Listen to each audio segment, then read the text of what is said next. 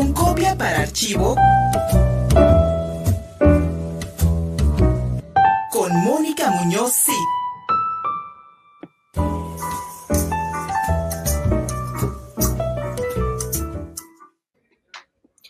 Buenos días, Luis. Sí, pues em, estamos encantadas de recibir esta mañana a Alma Cardoso. Ella es coordinadora de la licenciatura en arte contemporáneo de la Ibero y hoy viene en su, en su papel de gestora. Está junto con otros, otros artistas y, y, gestores están realizando un proyecto muy interesante del cual nos va a profundizar Alma, pero es un proyecto que se llama Horror, un poco vinculado al proyecto que tiene eh, Nina Fioco y este, mm, ay, Oscar Formacio en, en, Ciudad de México, que se llama Error. Entonces, a partir de esta, de este trabajo que ellos han realizado, pues vieron la necesidad de crear un espacio alternativo, tanto de exposiciones como de subasta y de venta de obra. Y bueno, este, seguir trabajando en el mundo del arte, que es lo que nos gusta y nos liga.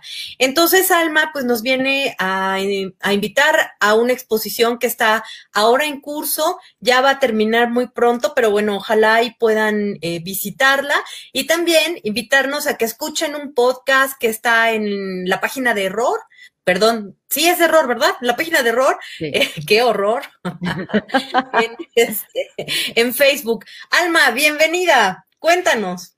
Muchas gracias, gracias Moni. Pues sí, eh, contarles un poquito, gracias por la invitación, pues eh, acerca de este nuevo espacio em, que se llama Horror y claro, el juego de palabras de pronto está ahí medio confuso entre error y horror, pero bueno, también un poquito es la, la intención eh, precisamente para Mm, mantener ese vínculo, ¿no? Eh, que, se ha trabajado eh, ya desde este espacio, ¿no? Que, que Nina ah, Fioco y Oscar Formacio llevan desde hace varios años, eh, que es Error y que empezó en Puebla, ¿no?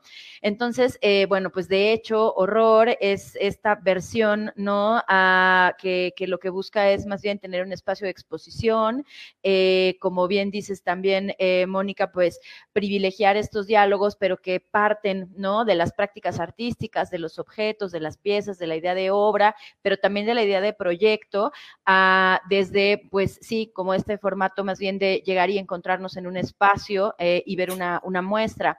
Em, eh, la pregunta es, bueno, y, esto como qué tiene que ver con Puebla? Bueno, pues justamente eh, el proyecto de horror, aunque está en Ciudad de México, en, en, la colonia Roma Norte, en Salamanca 11, pues eh, mantiene esta idea eh, desde la cual el propio error fue concebido, que es ser un espacio de diálogo de artistas de espacios no, eh, digamos, centralizados o capitales del arte, ¿no? Como por supuesto puede ser Puebla, Cholula, Tlaxcala, y digamos como desde ahí generar vinculaciones con artistas de otras partes, no solo de México, sino del mundo.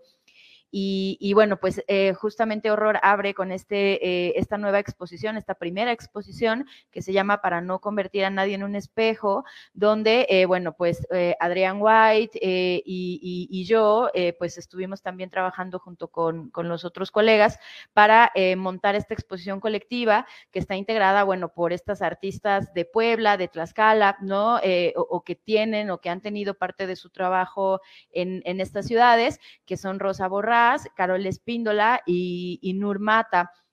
Y bueno, pues estas tres artistas, eh, que, bueno, rapidísimo contarles para quienes no las tengan tan, tan presentes, bueno, pues Rosa Borras, que es una artista que trabaja, eh, bueno, con muchas técnicas, pero especialmente ha trabajado con, arte textil, con bordado, en esta relación muy importante, ¿no? Con eh, la, la, relación mujer, política, cuerpos políticos, ¿no? Haciendo proyectos como Bordados por la Paz, que bueno, pues desde hace muchos años radica en Puebla.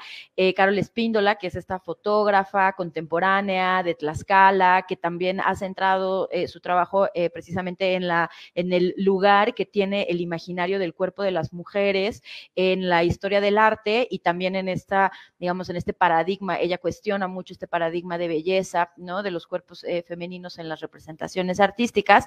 Y Nurmata, que es una artista que estudió en Puebla, estudió en un arte y, bueno, ahora vive en Ciudad de México, pero pues parte, digamos, de su búsqueda de sus proyectos. Eh, ella es una artista muy joven, pero que, que ya tiene también una producción súper interesante en la relación entre cuerpo, gesto, eh, eh, también es muy crítica sobre los discursos de las discapacidades, los capacitismos y bueno, pues que también gran parte de su trayectoria informativa pues la tuvo en, en Puebla.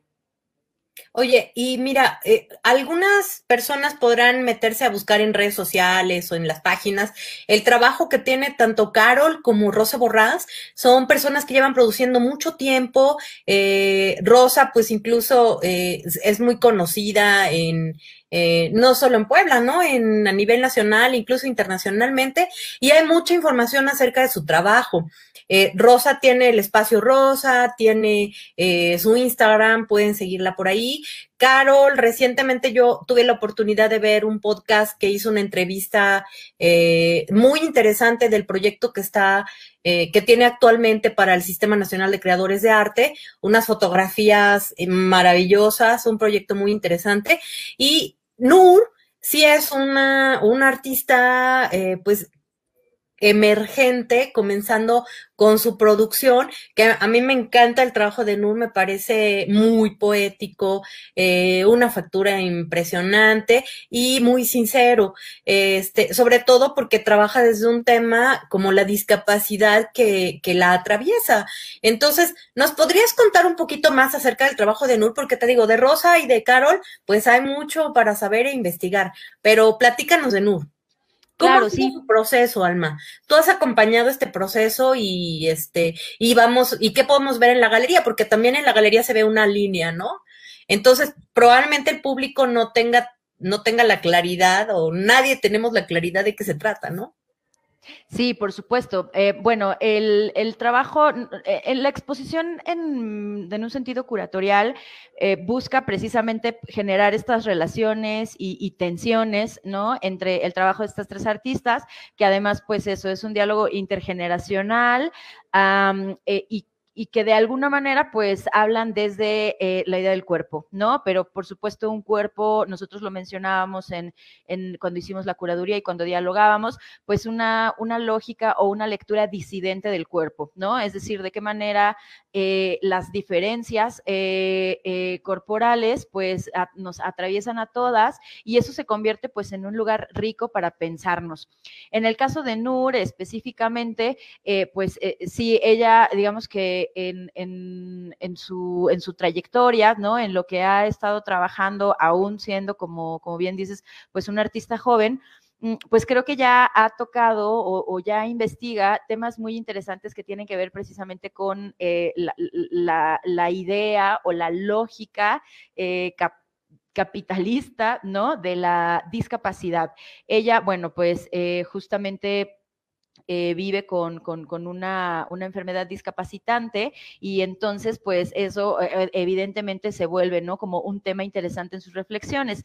Y, creo que también es muy importante, como tú lo dices, eh, Mónica, que, que, para Nur la sutileza y el gesto poético se vuelve algo muy importante precisamente para poder entrar en debate, pues eso, ¿no? O sea, cuáles son las lecturas que las personas damos a o la sociedad da a la idea de eh, una persona discapacitada o una persona que tiene de pronto eh, problemas para, eh, digamos, generar una actividad que pudiera parecer algo muy cotidiano, ¿no? En la exposición justamente, pues, de, de NUR hay dos piezas que son de una potencia impresionante, una que es, digamos, ha quedado en la galería el registro, una, una raya, ¿no? Una línea que NUR ha hecho el día que, que, inició la exposición um, al tomar un, un, un grafito, ¿no? Y, y bueno, des, desprenderse momentáneamente de una andadera que ella usa para caminar y apoyarse en la pared para realizar el trazo a lo largo de toda la, la galería. Este es un performance que ella pues ha ido investigando, ¿no? Lo ha realizado de diferentes maneras en un par de ocasiones más.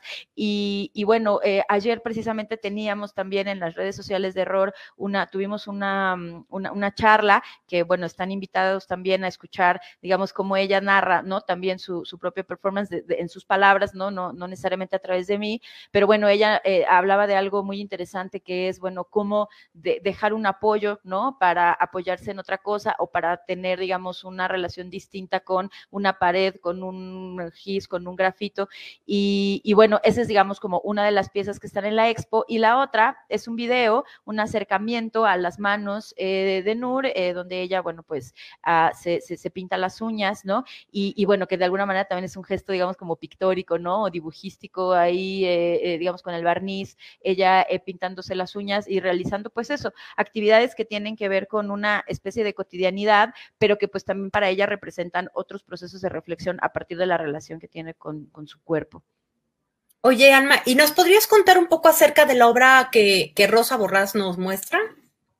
Sí, por supuesto. Ah, en el caso de Rosa, la exposición pues está integrada por eh, 12 piezas, es una, es una exposición pequeñita, pero que buscábamos justamente eh, hacer un montaje contemporáneo, muy entretejido, eh, que pusiera eso como en juxtaposición y diálogo las obras de las artistas, de tal modo que no es, eh, no es digamos, una, una exposición donde cada artista tenga como un espacio independiente, sino que buscamos justamente pues hacer que las piezas convivan. Entonces, eh, bueno, pues eh, además de estar, por ejemplo, este trazo, ¿no? De Nur que atraviesa todo el perímetro de la galería y por lo tanto, pues atraviesa de alguna manera las otras piezas que están ahí dispuestas, se encuentran eh, unos grabados que Rosa nos, ha proporcionado para la exposición, donde, bueno, algunos, todos evidentemente tienen que ver pues con la relación, digamos, del tiempo y el bordado, que para Rosa también es una manera muy importante de eh, eh, eh, situarse, ¿no? De estar, ocupar un espacio, ocupar un tiempo a través del acto de bordar. Y bueno, pues son bordados de diferentes proyectos. Rosa, pues también es una artista súper prolífica, produce muchas cosas, tiene una, una, gran capacidad ahí también de, de generar series y algunas son eh, poemas bordados eh, que precisamente tocan eh, el, poemario de Misterios Gozosos de Rosario Castellanos. Ah, otras piezas son, de hecho, dibujos que ella ha desarrollado a partir, bueno, pues también de de su relación con el cuerpo. Rosa, eh, pues es una, eh, es una mujer que vive con fibromialgia y entonces eh, tiene pues numerosos episodios donde pues el, dolor, ¿no? Digamos, de alguna manera la, la, inmoviliza, bueno, la inmoviliza de muchas maneras. Y entonces ella ha trabajado también diferentes bordados de sus piernas, de sus manos, a veces relatando esta experiencia o digamos generando íconos, ¿no? Figuras de cómo ella representa el dolor en su cuerpo esas, digamos, otros, otras dos piezas que están ahí. Y hay otras que a nosotras nos han gustado mucho eh, cuando hicimos la exposición, que son, eh, digamos, proyectos donde hay espirales eh, bordados, digamos, de diferentes maneras, ¿no? Algunos sobre lienzos muy, muy blancos, ¿no? Con un bordado negro, muy cuidadoso, muy, digamos, simétrico. Hay otras donde son espirales, eso que están, digamos, más bien como despeinadas, ¿no? Generando una, una idea más caótica. Y hay otro bordado que eh, se llama Las Dos Rosas, em, que de hecho hemos tomado ahí la, licencia museográfica de montarla al revés, porque, bueno, pues Rosa, como muchas otras artistas textiles, eh, nos cuentan, ¿no? La importancia de que estas piezas, pues, tengan esa posibilidad de verse por ambos lados, porque, bueno, pues el reverso, digamos, también eh, relata, ¿no? O, digamos, es una manera de acercarse a ver una, una pieza textil, donde, pues, justo se, se desvelan, ¿no? Como otros patrones, otras capas, otros procesos. Y bueno, pues esa pieza la tenemos ahí montada al revés, eh, justamente para ver una parte mucho más abstracta del bordado, que también es muy ordenada, ¿no? Em, y, bueno, está al lado de una fotografía de un autorretrato de, Carol, eh, que forma parte de la serie de La evolución de las especies. Oye, platícanos un poquito en dos minutos de, de, la obra de Carol, La evolución de las especies. Sí, claro. Eh, de, de, Carol, bueno, tenemos en la exposición varias piezas. Creo que la más, eh, digamos, como la que más concentra, ¿no? Como toda esta eh, apuesta de Carol del proyecto eh, que hizo con el sistema eh, fue un, una apropiación del Bosco, del Jardín de las Delicias, donde, bueno, pues ella ha retirado, ¿no? Uh, bueno, obviamente, digamos, en una apropiación de la imagen, en un ejercicio de apropiación de este panel del Jardín de las Delicias, Carol ha retirado, ¿no? Todas las figuras humanas que aparecen y en lugar se ha colocado a ella, ¿no? En un autorretrato, en diferentes poses, gestos, eh, y esta pieza junto con otras fotografías que aparecen en la exposición tienen que ver con este lugar que ha tenido la mujer en la narrativa del arte por una parte y en otra en las narrativas, digamos, científicas, cientificistas, evolucionistas, eh, bueno, que en el siglo XIX había una idea eh, imperante, ¿no? Acerca de, eh, digamos, como una naturaleza inferior de la mujer en términos evolutivos y, bueno, pues eso, ¿no? Que, en realidad las mujeres no destacan, según esta lectura, evidentemente, ¿no? Muy criticable, no destacan porque son eso, como más, no sé, afectivas, menos competitivas, y bueno, Carol evidentemente en su trabajo cuestiona todo eso y trata de desmontarlo, generando, posicionándose a ella, ¿no? Como el, el, el centro de un relato que está todavía por escribirse. Pues nos quedamos muy picados, Alma. Se ve que esta exposición está sensacional. Ya quedan unos cuantos días para verla físicamente en Ciudad de México, pero métanse a redes sociales. Ahí hay pues esta charla de la que estábamos uh, hablando al principio del programa. Hay, eh, ¿qué será? Como una hora y media de, de diálogo, hablando de la exposición con imágenes. Y bueno, pues sigan las redes sociales de error y próximamente de horror. Sí, así es, queda una semana, esta es la última semana para ver la expo. Quienes estén por Ciudad de México, pues les invitamos a, a seguir apoyando el trabajo de estas artistas eh, que, que, están muy vinculadas con Puebla y que eh, vale mucho la pena eh, seguir, digamos, mostrando y hablando de su trabajo, que, que es muy importante. Y por supuesto, también pueden ver algunas imágenes de la exposición, charlas, información que se ha desarrollado en torno a la muestra en las redes sociales de error, de horror, y bueno, pues eh, por ahí anda toda, todas las, las, fotografías también. Muchas gracias, Alma. Te, te agradecemos tu tiempo esta mañana. A ti, Moni, muchas gracias. Chao.